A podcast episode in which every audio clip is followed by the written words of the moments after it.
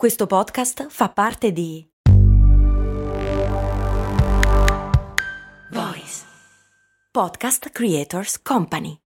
Oh, finalmente parliamo di nuovo di smart working, che poi sarebbe più opportuno chiamarlo remote working, eh, almeno da noi questa tipologia di lavoro non ha niente di smart. Quello che però ha messo in piedi Airbnb ha in effetti qualche spunto intelligente. Ovviamente non andrà bene a tutti, ma ne riparliamo dopo una micro pubblicità. Sono pochi secondi e tengono in piedi qua la baracca di Brandy, quindi ce li sorbiamo tutti in religioso silenzio. Rimanete con noi.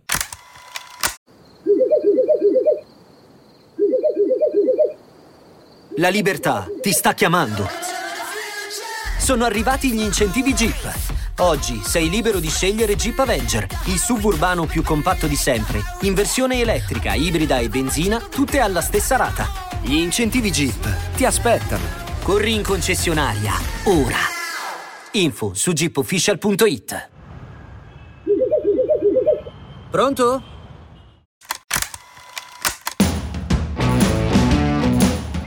Bentornati su Brandy, io sono Max Corona e lavoro da casa, sempre irrevocabilmente mi trovate nella mia camera, che è anche il mio studio, perché non posso permettermene uno diverso se voi non ascoltate le pubblicità. Ma scherzi a parte, il mio mondo da podcaster squattrinato è proprio questo. Oggi parliamo quindi di remote working, ovvero il lavoro non dall'ufficio ma da casa oppure da qualsiasi posto si voglia. Ormai sembra una cosa comunissima dire ci vediamo in ufficio. Uè figa, ma no, oggi non ci sono, sono in smart. Ma vi ricordo che fino a tre anni fa questa frase non aveva il benché minimo senso. Airbnb, app per gli affitti a breve e medio termine, ci fornisce l'assist per parlare di un argomento che sta entrando nella nostra quotidianità, ma che, ammettiamolo, non siamo ancora riusciti a capire e a sfruttare del tutto, né dalla parte dell'azienda né dalla parte di noi lavoratori. Sfrutteremo l'occasione anche per rispondere a delle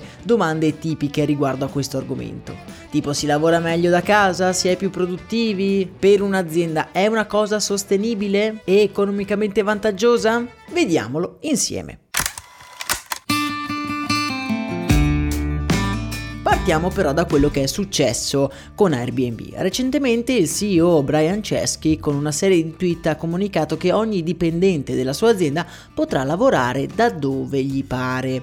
I dipendenti avranno a disposizione gli alloggi convenzionati con la piattaforma per poter lavorare da uno dei più di 150 paesi in cui è presente il servizio, per un massimo di 3 mesi all'anno per ogni singola location.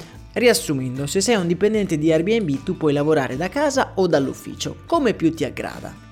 In aggiunta a questo ti puoi anche trasferire in uno degli alloggi eh, della compagnia spesato per un massimo di 90 giorni nel corso dell'anno. Che ne pensate di questa opportunità? Beh, direi niente male. A questa notizia, ovviamente molto comunicativa, dobbiamo però aggiungere alcuni particolari per inquadrare la situazione di Airbnb, che con la pandemia è passata dall'essere un'app in piena crescita ad un'azienda in fortissima crisi economica, tutto in pochi mesi. Ad aprile 2020 l'azienda era stata costretta a licenziare un quarto della sua forza lavoro a causa del blocco dei viaggi. Così, dall'oggi al domani più di mille persone rimasero in mezzo alla strada. Brian Chesky anche in quell'occasione si era dimostrato diventato un vero e proprio mago della comunicazione scrivendo una lettera aperta a tutti i dipendenti davvero davvero toccante e davvero comunicativa. Ne avevamo già parlato, ve la lascio in descrizione se volete farvi un'idea di quel particolare episodio ma oggi stiamo parlando di smart working, un altro argomento però collegato con quanto successo ad aprile 2020. Infatti i dipendenti rimasti possono godere di questo benefit perché l'azienda ha notato negli ultimi due anni un aumento di produttività nei suoi appunto dipendenti. Ovviamente dobbiamo immaginare come questi dipendenti lavorassero in maniera serena dopo aver visto praticamente tutti i loro compagni di scrivania venire licenziati. Sì, davvero molto sereni. Sì, per niente stressati. Ok, continuiamo. Ad ogni modo, questa strategia mi ha posto delle domande. Come si fa a gestire, motivare e anche diciamocelo, controllare un team da remoto? Al di là dei software che si possono utilizzare, lavorando a distanza manca una componente imprescindibile del lavoro, una componente cruciale soprattutto per chi lavora in team, ovvero, dai, ditelo voi, ovvero esattamente la chiacchiera, il cazzeggio.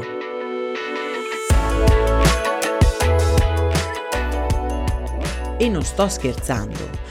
Per lavorare in team è necessario avere un'interazione umana e reale con i propri colleghi e questo secondo me è essenziale sia in termini relazionali ma anche in termini produttivi. Pensateci un po', pensate ai vostri colleghi, ci sono alcuni con cui vi trovate bene, alcuni con cui vi trovate un pochino peggio, ma sapete quali sono quelli con cui potete confrontarvi, quelli, con cui, quelli su cui potete contare, insomma è un po' un circolo virtuoso. Lavorando da casa o da remoto tutto questo si perde e qualsiasi cosa tu faccia sei sempre da solo o da sola.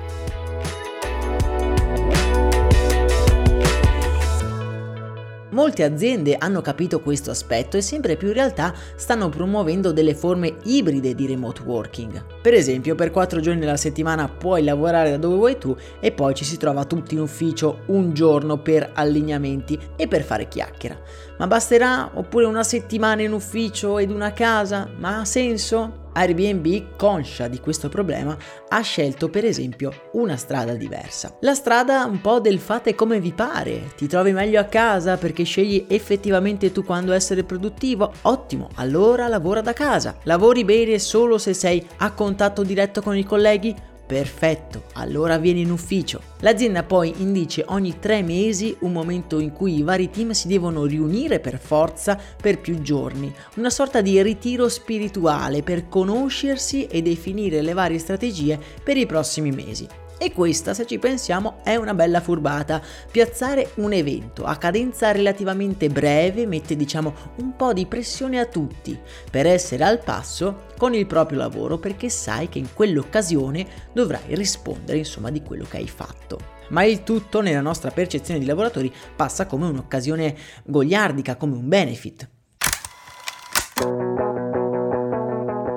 Altro aspetto interessante della strategia di Airbnb è il fatto che la paga rimarrà invariata a prescindere dalla città dove il lavoratore decide di vivere. E questo non è affatto scontato.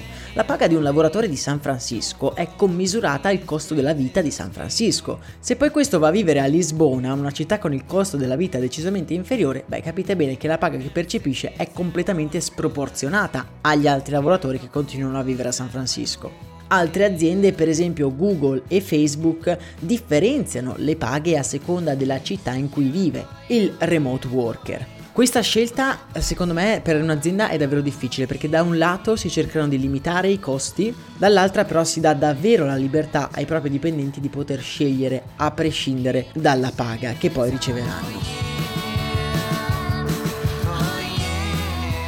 E qua mi interessa sapere la vostra opinione, se voi foste in Facebook o in Google o in Airbnb, che cosa fareste? Dareste l'opportunità ai vostri dipendenti di trasferirsi dando loro una paga invariata oppure a seconda di dove vivono si beccano una paga commisurata al costo della vita di quella città? Fatemelo sapere nel canale Telegram che trovate linkato in descrizione. La mia opinione verso il remote working o smart working che dir si voglia è chiara e definitiva. La mia opinione è che dipende. Funziona, non funziona, ha senso, non ha senso, dipende. Dipende, dipende dal tipo di lavoro, dal tipo di persona, dal tipo di città, dal tipo di dinamiche. Ogni situazione è a sé stante, ma sicuramente è una nuova possibilità, un'opzione che noi in quanto lavoratori dovremmo almeno provare a tenerci stretti.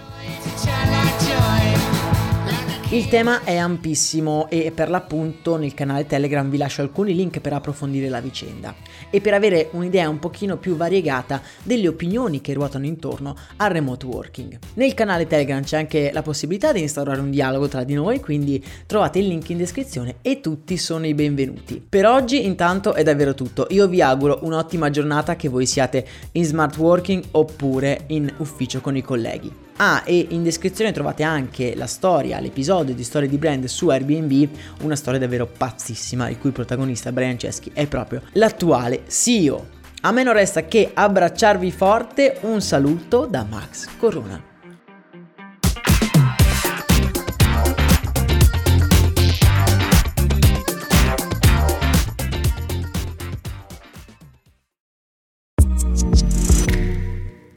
Segui i podcast di Voice sulla tua app di podcast preferita.